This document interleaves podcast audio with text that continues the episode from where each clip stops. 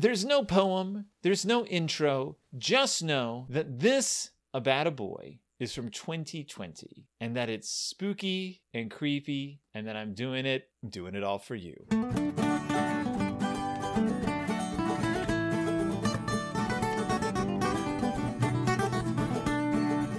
Welcome back to Deep in Bear Country, a Berenstain Bearcast. I'm your host, Phil Gonzalez, and this week, spooky dukes, spooky ghosts, and goblins are after you. Spooky men and women and children rising from the grave to take over the world. It's Halloween. It's Halloween in Bear Country. It's Halloween in Bear Country. It's our Halloween episode. I just wrote that, by the way, on the fly. Just wrote it on the fly. It's Halloween in Bear Country. We are discussing a spooky book from 2020. That's right. This came out during COVID. Uh, I got it in the mail. I was very excited because this week's book touches on several things that I find fascinating. And by touches on, I mean it's in the title and then it never touches on them. But was my disappointment palpable because of that? Yes, it actually was. I was looking forward to one thing, I got not that thing, and it was upsetting. But we're going to discuss the book anyway, because honestly, I don't have many Halloween books to talk about anymore. So let's get going. I will use my. I don't have to. I, I probably shouldn't narrate every single time I do something on my little control panel here because that like defeats the purpose of everything I've ever done in my life. Um, but what is this week's book? It is like I said, it's from 2020, and it is. Da, da, da, I keep hitting the wrong button. It is. Ah, oh, it did it again. It is 2020's. I can read The Berenstain Bears and the Ghost of the Theater. It's the ghost of the theater. It's it's everything I love. It's ghosts. It's theater. It's spook 'em ups. It's hauntings. It's terror. It's an I can read level one book, so it's probably not going to be that scary, honestly. It's probably going to let us down if we're looking to just, if you're looking to lose sleep tonight, this book's not going to do it for you. Unless, like, you pair it with about five cups of coffee. Then, yeah, then this book will keep you awake tonight. But otherwise, but this book did teach me one thing, and we'll, we'll, we'll get to that. I did have to look something up because I was a little. But this book taught me one thing. Uh, not what you're thinking, not anything that you're thinking. Because this book has several lies in the title. One of those is the word ghost I mean, I guess theater is not a lie. This does take place in a theater, uh, but uh, but let's this. Let's take a look at it because I'm I'm ready to get scared out of my skull, and I hope you are too. I hope I scare you clean out of your skull. I hope that your skull is empty by the time I'm done. I guess I've carried that. I, have I've belabored that point a little bit. So with the Ghost of the Theater, what is the Ghost of the Theater? Well, like I said, it's a it's a beginning reading level one I can read book uh, by Mike Berenstain, uh, 2020, and I love this. I love this spread. I love the splash page here. We've got we've got the Cubs, uh, Brother Bear, Sister Bear, and Honey Bear running for their lives. There must be something absolutely horrifying in this book. Uh, uh, because this is a time jump, we're doing a time leap of about I don't know, like eight years. I can't remember where we left off last time. Maybe ten years. Uh, what you're to see in this book is modern honey which sounds like a like a prog band from like the 1970s. Uh, modern honey is not the same honey that I'm usually complaining about. Modern honey is a little bit wiser, a little bit older, and a little bit more uh, mobile and a little more active in the stories. She still doesn't say much, but instead of I'm not saying much because I'm a toddler, I don't have anything to say, think of her as more of a your Harpo Marx character. She's quiet because she doesn't need to express herself in words. She expresses herself in her actions and her wry personality. Or as I like to say, she's just still just kind of there, but she's a lot more there than she's been there in the past. Honey Bear, little Honey Bear. So, what is this story about? Well, this story is about the old barn theater and the many spirits that haunt it. Now, every community that I know of has a barn theater. That's like a thing, right? Like you in your town, somewhere in or near your town, there is a theater that is that is called a barn. It's called the barn or like the red barn or the big barn or the but usually the old barn. We had one in Houston. I think I believe in Spring, Texas growing up. There was a barn theater. I never went to it when I was in high school. And so in my mind it was this. It was a a like a, an, a literal just a filthy barn that people did theater in. And I know that there is like a, a I believe there's a barn theater near Minneapolis that or an old barn theater or a red barn one of them. I can't I don't go to theater anymore, so I'm a little out of the loop. Uh, it's not actually like a filthy barn; like it's an actual theater space. But I'm going to imagine that a lot of theaters started in in old barns. Like that was kind of like, well, we're not using the old barn for barning anymore. The animals have fled. Uh, I no longer you know store my whatever you store in a barn in a barn uh and uh I, i'm so i'm just, i'm just gonna i guess we should do some plays here. I guess that's what we're gonna do now. We're gonna do some plays uh and then they just that that became a thing. And barns are big spaces and you need a lot of space to do a play uh uh I, I do have a few people watching so thank you all for joining me if you're if you're enjoying this so far. Uh do you have a barn theater an old barn theater in your neighborhood? Have you ever performed at an old barn barn theater. When I was in high school, we did uh, The Lion in Winter uh, by, uh, can't his name, not the one guy, but the brother of that guy, Goldman. And we did The Lion in Winter. And I was King Henry, which eh, because I was, I guess, the oldest. and uh, and uh, at the same time, after we did The Lion in Winter, the old barn theater in town did The Lion in Winter. And being mindless high school students, we were like, bet our production's better. Bet our production's better. And I don't know if it was because I didn't go see it, but I bet our production was better. I was uh, pretty good as as King Henry, as as as a as a as a tired as a tired king with three children and a wife in prison, and uh, and and and a uh, and a and, and and a side piece as as it is the play. I had a lot of experience playing uh, we- weary rulers, so Here's the old barn theater. Uh, and right off the bat, we are told that brother and sister are looking for a summer job. We've experienced this before. They have gone after summer jobs. They like a little spending money in the summer, and they like to spend a little time uh, helping out in the summer. And and the old barn theater says helpers wanted. And I and I, I appreciate the sign saying helpers wanted because it doesn't say help wanted. Help wanted would imply that they're going to pay you something, but like helpers want. We need some helpers. Oh, are you are you are you hiring some part time? Ah, ah, ah, ah not employees, just helpers. Do you want to help out? We will pay you in, in, in, I guess, what do you pay someone if you work at the old bar theater? You pay them in exposure, I guess, or the opposite of exposure because you're working backstage. Uh, we'll pay you in not exposure. People will be impressed by how not visible you are on stage. Uh, so we see it's the old barn theater. We see that helpers are wanted, and we see that they are producing a production of the William Shakespeare classic Macbeth, uh, which, of course, if we're going to extrapolate from what we see here, that that implies that there is a Scotland in Bear World, uh, and that there is a uh, what a Holinshed's history book. Uh, just because that's what William Shakespeare used to write most of his uh, history plays, he would go through this you know, massive tome of British history and pick and choose stories from out of it. Story of Macbeth is in there, uh, and uh, and he sort of took that, extrapolated upon the the events of of, of Macbeth's life, King Macbeth's life, and built this tight little uh, drama around it. This this amazingly short for Shakespeare play, uh, so short in fact that many people, many Shakespearean scholars believe that Macbeth is actually only a partial play. That what we're seeing is an edited down uh, version of Macbeth, and that there were may may have been other plots that sort of like wended their way through it. Because we know for a fact that the version of Macbeth that we have is not the production that Shakespeare originally produced because there are interpolations in the script from later editors. Everything with Hecate, the goddess Hecate, that was not Shakespeare. That was put in later. That's not a theory. That is a Shakespearean fact for you uh, because the playwright who re-edited Macbeth, that all the stuff from those scenes were actually from his plays. He like and he just like put them in there, which is why when you're like, why is this character in this play? Like it's not. It's not. It's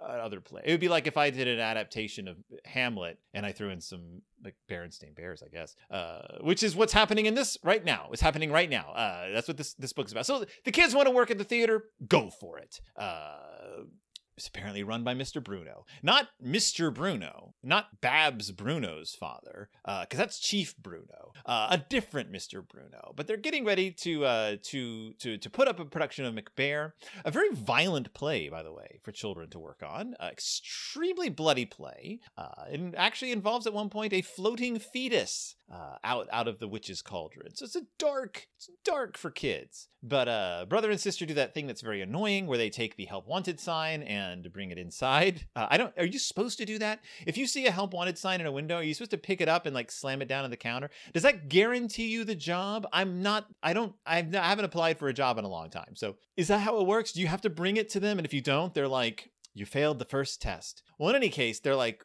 they say we saw your sign. And then Bruno's like, grab a broom, kids. And I'm like, well, they didn't say. They could have been coming in to say, we saw your sign. It was on the ground and we've picked it up and brought it in for you. Again, it's a level one step into reading. So it's a level one reading book. Mr. Bruno wants them to start cleaning up. And that's what you do in the theater. You do a lot of cleaning. So they're cleaning and they're cleaning. Uh, and Honey's helping out. I, I do like that, that the, the theater is like, who do we have here? Like two eight year olds and a baby? Get to work, kids. That shows you the level of integrity found in many community theaters. Uh, they will they will take take what they can get. Trust me, if two eight year olds and a baby walked into your local community theater and offered up their help, they would not be turned away. Uh, we also see in the background of this picture that uh, George Bernard Shaw has been produced in this theater. So kudos to Mike for that little background Easter egg, that little theatrical nugget. Uh, and uh, Matthew in the comments says that kids have to learn about Gaelic witchcraft sooner or later, and I could not possibly agree more. Uh, kids do have to learn about Gaelic witchcraft, and I am actually kind of disappointed in Mike for not writing more books about it. Although, if you go into the uh, the Mike Berenstain archives, you will find his uh, back in the like the late '70s when they were attempting to like capitalize on the popularity of D and D. Mike Berenstain put out books on like wizards and stuff. They're pretty choice if you can get your hands on them. They've got some classic Mike illustrations, so look look for the Mike Berenstain fantasy books. They're pretty good stuff. Uh, if you notice on the stage, there is a light, and it is called the ghost light. And that is a thing you'll find in all conscientious theaters. That's a light you turn on at the end of the day when there's like nothing going on in the theater. You never leave the theater completely dark. You keep the ghost light on. And uh, people are going to tell you different stories about uh, what the ghost light is for. A lot of people will say it's to keep the ghosts from haunting your theater, which is what I used to hear when I was a. I think it's mostly just you keep the light on because you don't want people like staggering onto the stage and then falling into the pit. Is like basically. You also see that this stage has footlights, which is you know that's pretty good. They actually have, uh, I assume they're working footlights at the bottom of the stage, and uh, you have uh, you have a little backdrop there. You can see they're getting ready for Macbeth, and you see that they have a, uh, a statue in the back, and there's a cauldron. These things will come into play. Don't you worry. So uh, the kids continue cleaning the theater as you do. Uh, there's a lot of props backstage. Uh, I don't know. This is like you're like this is what would be backstage in a theater in an episode of Scooby Doo. Basically, uh, I don't know many plays that call for suits of armor complete with axes, but we know for a fact that suits of armor complete with axes are frightening. So that's going to be backstage. I don't know what plays call for uh, loose portraits backstage. Uh, normally, if you have a backdrop, like uh, if you're if you're in a or if you have like a set with like a uh, like an, an interior set with paintings on the walls, those paintings would either be built onto the set or they would be painted onto the set. Uh, they wouldn't be like you wouldn't just unless the unless the painting is a prop being used in the play that has to be carried by a character. I don't know why they would just be hanging out. Maybe they're being painted. They're going to be attached to the walls later. Again, this is for Macbeth though. Don't know what those paintings are there for. They're beautiful paintings. Don't get me wrong. Uh, and also there's like a there's a flat that's being used in Act One apparently. Uh, but what I do I want to I want to show you that uh, look at Honey, Honey Bear down in the down in the corner here, and uh, look at Honey Bear in this picture too. Mike has drawn two honey bears that are among the more dynamic honey bears I've ever seen, and the look on her face in this particular picture is uh, it's delightful. She's she she looks absolutely consternated. Uh, so here's where the plot really kicks in for what it is the plot. Uh, brother and sister bear uh, find a bust of Shakespeare, and atop it is a statue of a creepy bird. It's a raven of some sort. This stuffed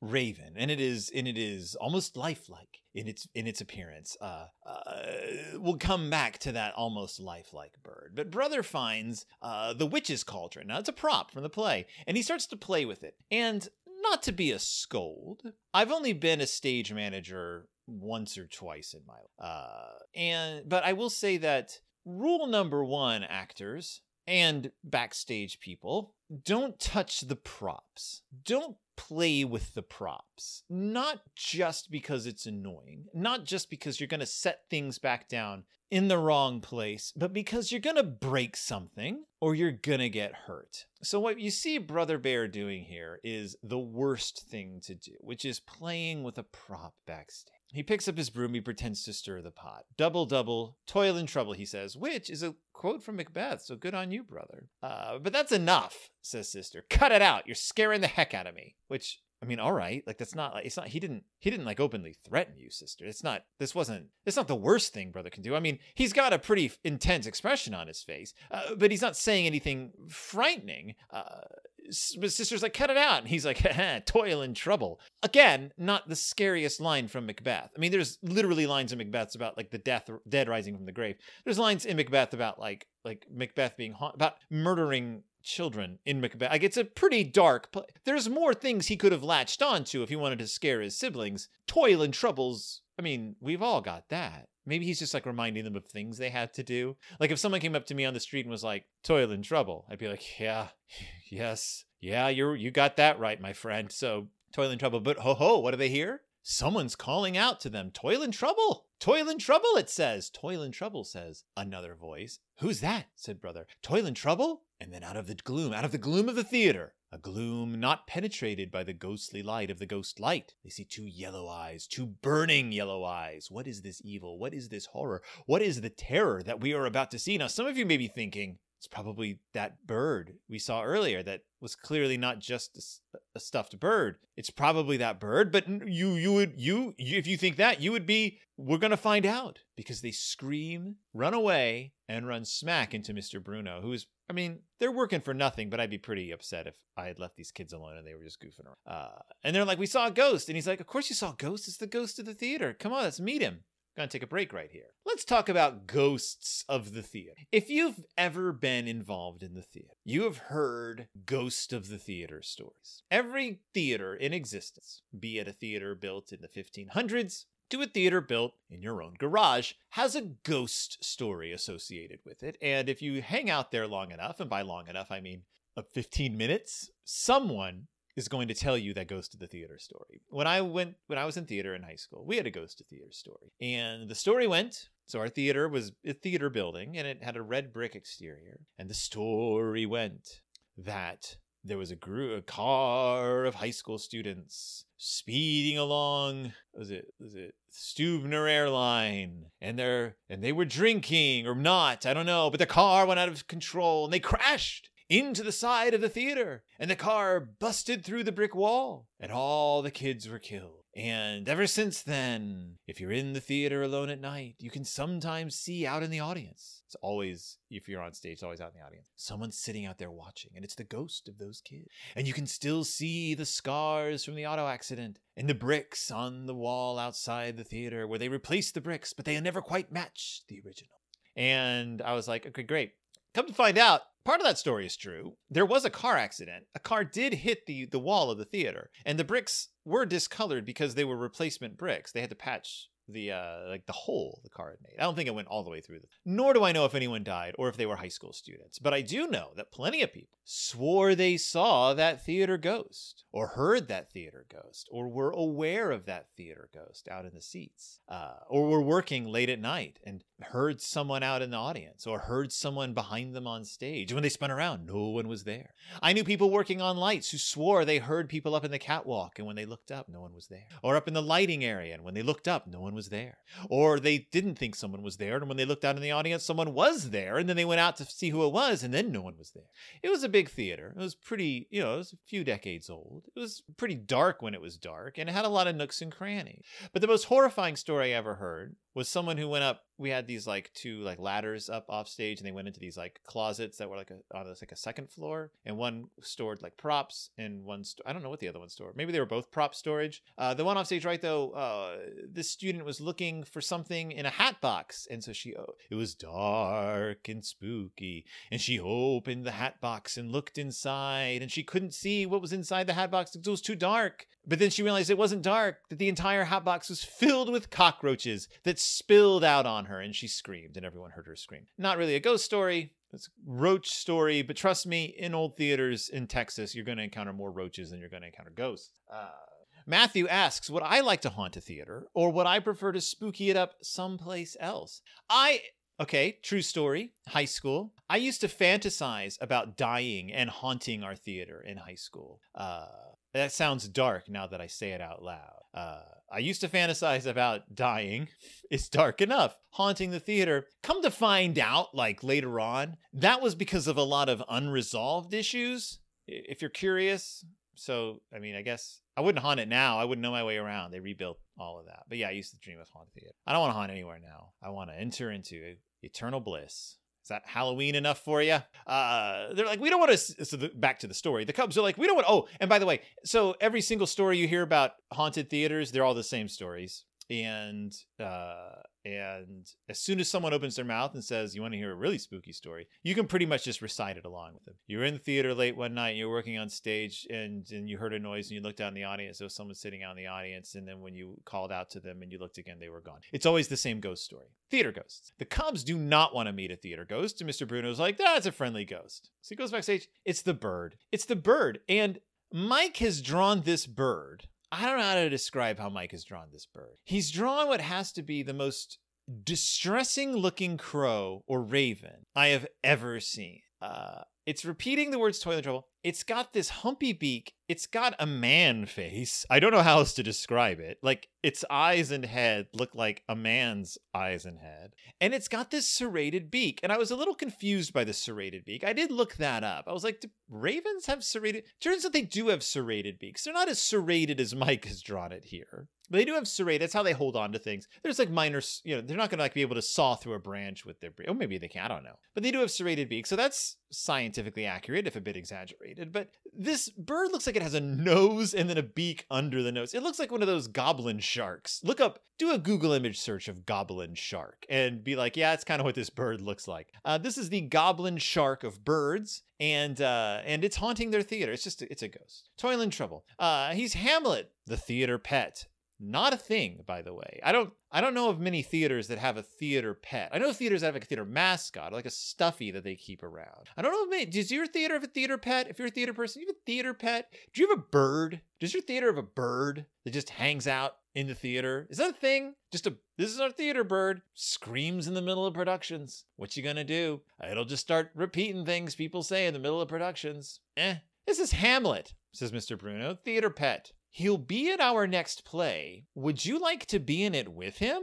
I guess this is how casting works sometimes. You show up, you sweep for five minutes, you scream and run out of the theater. The next thing you know, Mr. Bruno's offering you a part in the play, probably to keep you from complaining to your parents. Hey, hey, we don't. T- we're not. You're not going to tell your folks about how terrified you were working here. Like this is cool, right? I need you to continue sweeping. You want to be in the play? I'm going to assume the director's okay with this, the rest of the cast. All I know is that you cast these kids in your play, they're going to show up for rehearsal. and everyone's just going to it's gonna have to be in the big. they're gonna be like, all right, I guess there's kids in the play now. This is Macbeth. I mean, I would okay, so full disclosure, I was in a production I don't know why it's full disclosure. I was in a production of Macbeth 16 years ago, 17 years ago. I was Macduff. I was bigger then. I had very long hair, huge beard. I got to sword fight. Uh, and it was great. Built a lot of arm muscle doing that. We used real broadswords. Uh, it was at Theater in the Round Players here in, in Minneapolis. It was amazing. And uh, I loved that production. I had a lot of fun. Uh, I don't remember. Oh, and there was a kid in the play because kids have to be murdered in the play. And there's a scene with like Lady Macduff and she's hanging out with her boy. And so we had a boy in the play. Uh, and that boy gets you know, eviscerated. Uh, not on stage, obviously, but you got to see the boy so you feel bad for the boy. That's how theater works. Chekhov's boy. You introduce a boy in the beginning of your play, you got to kill that boy by the end of the play. That's why You're a Good Man, Charlie Brown is such a dark play. What was the point I was making? Oh, so they're putting a lot of kids in Macbeth, I guess. Uh, you want to be in the play? Oh, sure. Uh, Matthew says it sounds like they were being paid in exposure. I guess you're right. Uh, people are going to come see this play and be like, hey, what are those children doing in Macbeth? Who are they? They get cast as the witch's helpers. I don't think the witches need helpers. I mean, I guess you could. I guess, like, if you're looking at, like, Polanski's. I hate saying his name out loud. Polanski's Macbeth. There's like a ton of witches in it. There's your three main witches, and then there's a bunch of other witches. Those witches are all in the All Together, so it's a different type of production. They're not dressed like the witches in this play, uh, which are dressed like cartoon witches, except for brother and sister and honey, which are dressed like I guess that's what a witch's helper dresses like. I don't know.